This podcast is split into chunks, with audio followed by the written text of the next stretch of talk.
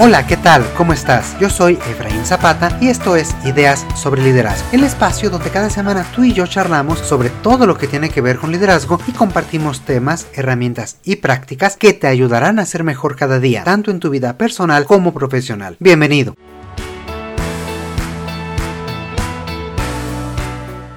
Esta semana de festejos y que se relaja un poco la agenda y el ritmo de trabajo, queremos invitarte a regresar junto con nosotros a uno de los episodios más destacados del 2021. Hoy hablaremos sobre cómo ser un líder que inspira confianza y también cómo generar un entorno de confianza en tu equipo de trabajo, partiendo como siempre por uno mismo. Y antes de comenzar, quisiera desearte muy felices fiestas y agradecerte mucho por escucharnos todo este año. Nos da mucho gusto e ilusión seguir contando con tu preferencia y leer todos los mensajes que nos dan ánimo y reafirman la razón de ser de este espacio. Así que no dejes de escribirnos al correo hola arroba ideas sobre liderazgo.com y compartir con todos tus familiares, amigos y conocidos este espacio. A nombre de todo el equipo de Ideas sobre Liderazgo, una vez más, muchísimas gracias y muchas felicidades.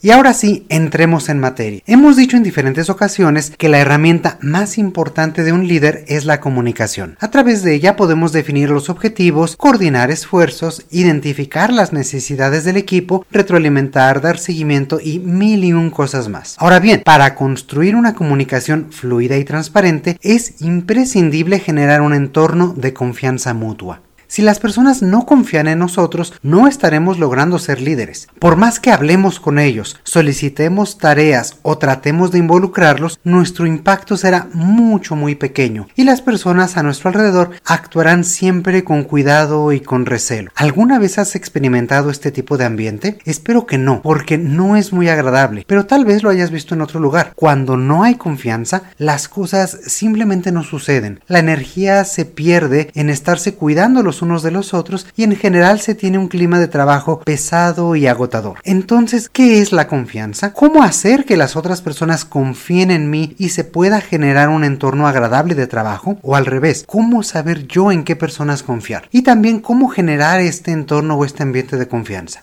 Pues bien, de todo esto platicaremos el día de hoy.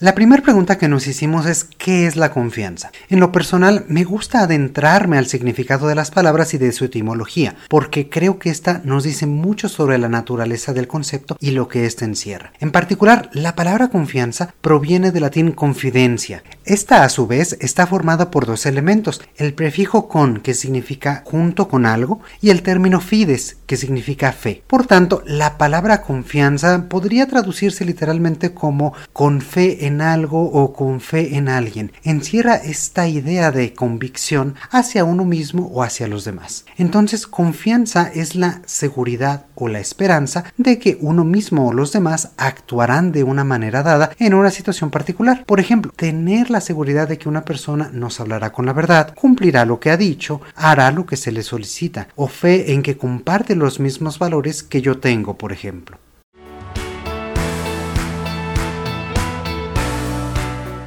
Entonces estamos apostando, cuando tenemos confianza en alguien, apostamos por su conducta futura. Y esta apuesta puede cumplirse y reforzar la confianza o en ocasiones no. Como adivinarás, en el momento en que se pierde esta apuesta y no se logra este cumplimiento, la confianza disminuye. Es por esta razón que la confianza es tan difícil de generar y cultivar, pero fácilmente puede verse lastimada o incluso rota. Hay quienes ven en este tipo de situación la metáfora de que la confianza es como un jarrón de porcelana. Es decir, que lleva mucho trabajo realizarlo, adornarlo y consolidarlo. Y cuando por alguna situación se rompe, pues podrá pegarse, podrá tratarse de arreglar o de reparar, pero nunca será igual que antes. Pero bueno, antes de explorar si es posible recuperar la confianza perdida, veamos cómo construirla desde un principio. Sin embargo, antes de poder establecer relaciones con otras personas, es fundamental trabajar y cultivar la más importante que tendrás en toda tu vida.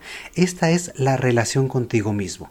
Una buena relación contigo mismo comienza por conocerte, saber quién eres, conocer incluso nuestras habilidades y fortalezas, qué es lo que nos distingue de los demás y qué es importante para mí mismo, para mí misma. Identificar, por ejemplo, las razones que nos impiden estar seguros de nosotros mismos o nuestras capacidades en ciertas circunstancias. Es decir, qué nos impide confiar en nosotros mismos. Para conocerme mejor y poder desarrollarme, tengo que tener una actitud de apertura al aprendizaje, tengo que tener esta curiosidad para adquirir nuevas habilidades y poder trabajar mis áreas de oportunidad o mis debilidades, conocerme cada vez mejor y continuar desarrollándome y aprendiendo. Además va a ser importante cumplir los compromisos con uno mismo y lamentablemente estos son los primeros que rompemos. Piensa por ejemplo en tus propósitos de año nuevo. Son compromisos que tú te hiciste a ti, que tú dijiste yo quiero lograr esto. Y sin embargo, ahora que estamos justo a mitad del año, te preguntaría qué tantos de estos compromisos mantienes vigentes, cuántos ya has roto y más aún históricamente, en todos los años de vida que tienes, cuántas veces has logrado estos compromisos o estos propósitos de año nuevo. Es decir, cumplir tu palabra, cumplir ese compromiso contigo mismo, también es una forma de consolidar tu autoconfianza.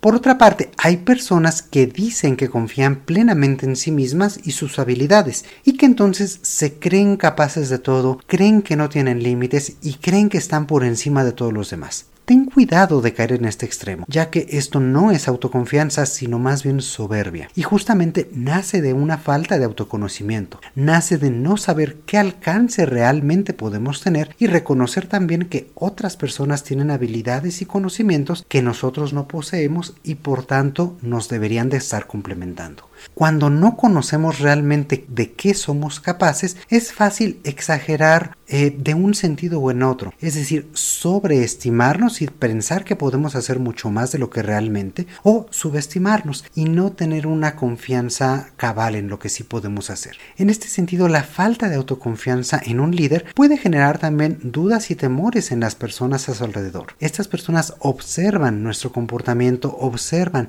nuestras dudas y pueden hacernos perder la confianza que han depositado en nosotros. Es decir, cuando no nos mostramos confiados de nosotros mismos, también lo proyectamos y también las personas pueden verlo. Ojo, esto no implica fingir o mostrarse vulnerable, no. También cuando uno no sabe qué hacer, lo puede exponer de forma pues transparente y de esta forma otras personas a nuestro alrededor van a poder venir a apoyarnos y venir a ayudarnos. El resultado de la confianza en uno mismo y el ser congruentes es la credibilidad del líder y esta es la base para establecer relaciones de confianza con los demás.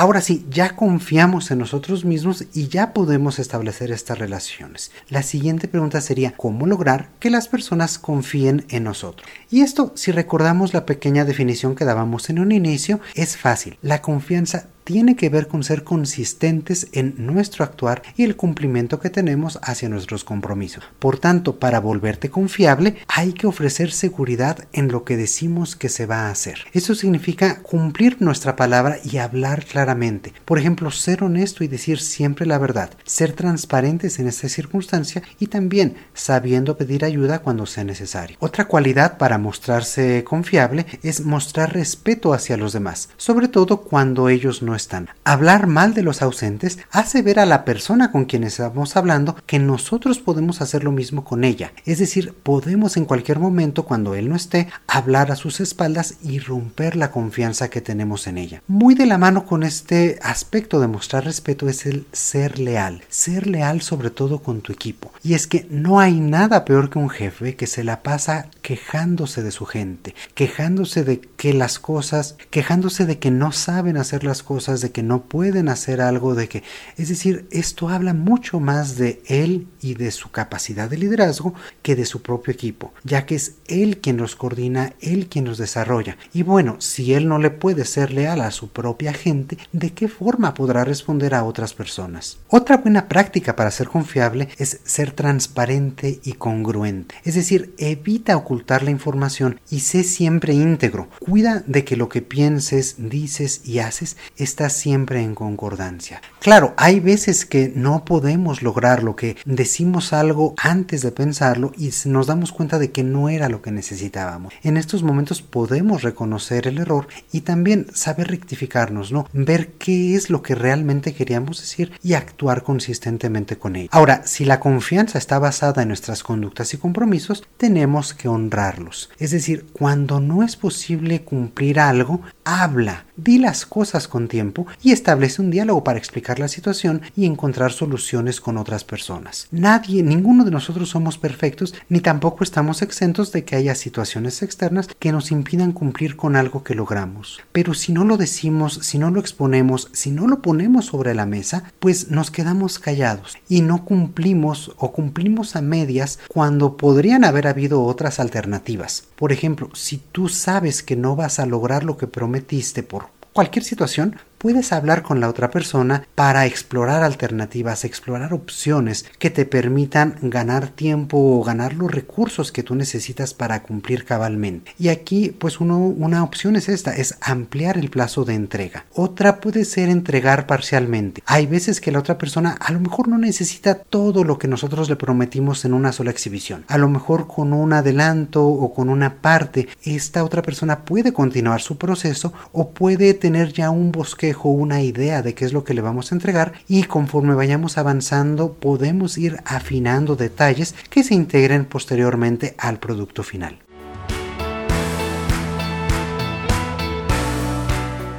Y por último, en este mismo marco, discúlpate sinceramente cuando se comete una falta o cuando no logras algo. Y otra vez, igual que qué difícil y cómo nos cuesta trabajo hablar, también cómo nos cuesta trabajo decir lo siento o decir no era mi intención, disculpa, no lo había visto así. Todo este tipo de, frases no son huecas. Cuando reconocemos que hemos tenido un resultado diferente al que buscábamos o que hemos fallado en algo, es imprescindible mostrarlo y transparentarlo a la otra persona. Y disculparse no es una muestra de debilidad ni de falta de compromiso. Cuando nos disculpamos de una forma sincera, esto le demuestra a la otra persona que tenemos confianza en nosotros mismos, nuestros valores y que no tuvimos una intención de generar algo negativo o de quedar mal. También esta es la mejor forma de evitar perder la confianza que la otra persona había depositado en nosotros. Por el contrario, si no decimos nada y dejamos que el tiempo pase, pues lo que va a suceder es que vamos a quedar muy mal y la persona ahí sí tiene toda la razón de ir perdiendo la confianza en nosotros. Por último, cuando te disculpes, recuerda hacerlo siempre sinceramente. Una disculpa obligada o sacada casi casi a la fuerza no es creíble. Y por el contrario también, si te la pasas disculpándote de todo, también a la credibilidad de la disculpa disminuye. Y esto sí puede reflejar una falta de autoconfianza en lo que estamos haciendo y en lo que estamos entregando, lo que trabajamos.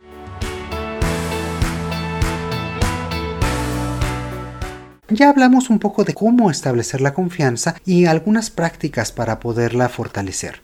Ahora también nos podemos preguntar, como líderes, ¿cómo podemos ampliar la confianza? Y es que uno de nuestros retos principales es generar una cultura de confianza al interior de nuestro equipo. Aquí hay un sentido de responsabilidad compartida por los resultados y la gente sabe que los errores son fuente de aprendizaje, no de regaños o reclamos. Por el contrario, si no hay confianza en el equipo, ¿qué va a pasar con los errores y los fallos? Los van a ocultar. Y los van a ocultar justamente para no ser regañados, no ser intimidados, no, que no haya consecuencias negativas. Y es que en este tipo de, de anticultura, la gente no se da cuenta de que esconder ese tipo de errores lo único que hace es generar como una bola de nieve, ¿no? Que cada vez este tipo de errores se presente más y más frecuente y cada vez seamos menos efectivos, generemos eh, mucho más desperdicio de tiempo, de trabajo, de recursos, etcétera, y que finalmente no logremos los resultados. Cuando generamos equipos con esta cultura de confianza en el que las personas confían mutuamente de forma real las unas en las otras, la comunicación es mucho más efectiva y como decíamos al inicio, mucho más transparente. En estas circunstancias se evitan conflictos, se evitan retrabajo, es mucho más clara las expectativas y alcances de cada quien y existe un entorno de apoyo mutuo y de lealtad. Cuando alguien requiere ayuda, se le da inmediatamente y cuando alguien no puede cumplir algo, él es el primero en pedir ayuda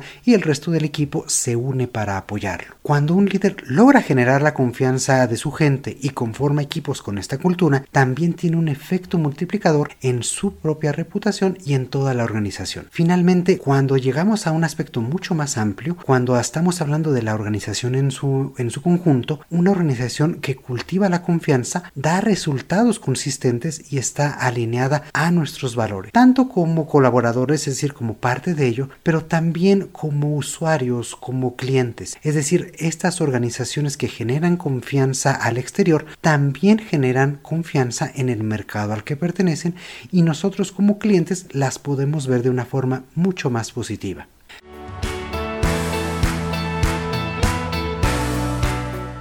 Finalmente hay otra pregunta que te ofrecí responder al inicio y que no se me ha olvidado, pero la he dejado al final porque me parece que es una de las más difíciles de contestar. Y esta es ¿en quién realmente se puede confiar? Y aunque parezca muy sencilla y práctica esta pregunta, en realidad es una pregunta muy profunda y hasta filosófica. Y para mí la respuesta a esta pregunta parte de que hay dos formas de ver el mundo. La primera es creer que en general las personas son buenas y tienen una intención positiva en sus relaciones y en sus acciones y la segunda, la más pesimista, es creer en general que las personas son malas y tienen una intención de tomar siempre ventaja tanto en su actuar como en las relaciones que entablan. Y bueno, a este respecto los filósofos llevan siglos discutiendo esta pregunta. Podemos pensar en mil ejemplos y contraejemplos, pero en lo particular me gustaría proponerte cambiar la pregunta de fondo, cambiar el paradigma. La pregunta que yo te propongo no es si las personas son buenas o malas por naturaleza, sino yo dónde quiero vivir, en una realidad en que las personas sean por naturaleza buenas o en donde sean malas. Y a mí me gusta más la primera opción, y yo elijo creer que en general las personas son buenas por naturaleza. Claro, habrá sus excepciones, pero en general las personas son buenas y tienen una buena intención. Entonces, con este marco, el principal trabajo de un líder será inspirar confianza y darla a los demás de corazón. Por ello, elegirá también predisponerse a creer en los demás.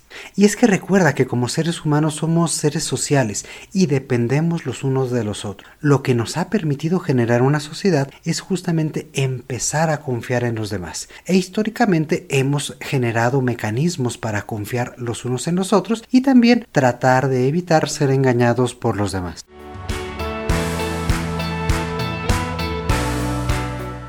Regresando una vez más al contexto del equipo o el contexto organizacional, podemos establecer una relación inteligente y dinámica con las personas tratando este tema de la confianza evaluando dos elementos. Y esta es la relación en sí misma y los resultados que la persona nos va dando. Estos dos elementos, la relación y los resultados, son los que van a permitir continuar desarrollando y fortaleciendo la confianza en los demás. Es decir, la relación puede mantenerse muy bien, pero si la persona ya no está generando generando los resultados prometidos, ya no está cumpliendo con los acuerdos y ya no está teniendo el impacto que solía tener, seguramente nuestra confianza para delegar en ella determinadas actividades o tareas va a ir disminuyendo con el tiempo. Y lo mismo sucede de forma inversa. A lo mejor esta persona continúa teniendo resultados extraordinarios, cumpliendo con sus acuerdos y teniendo en general un buen desempeño. Pero a lo mejor hay elementos de actitud, elementos de la emoción que nos genera, es decir, elementos de la relación que ya no son igual que antes. Es decir, la relación se ha ido mermando o se ha ido eh, raspando con el tiempo. Y en este sentido, la confianza también en ella va a disminuir a pesar de que sus resultados se mantengan.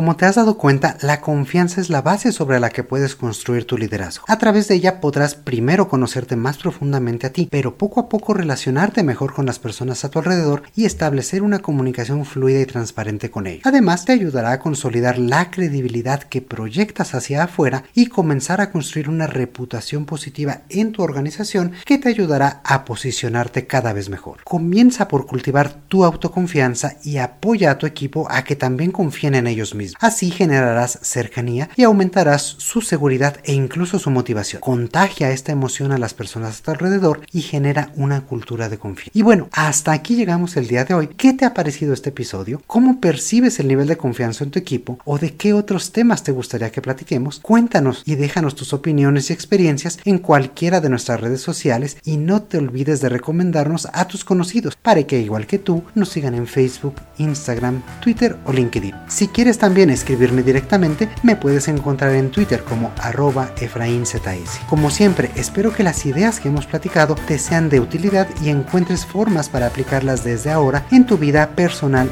y laboral. Una vez más, muchísimas, muchísimas gracias por escuchar. Te mando un fuerte abrazo. Yo soy Efraín Zapata y te espero a la próxima con nuevas ideas sobre liderazgo.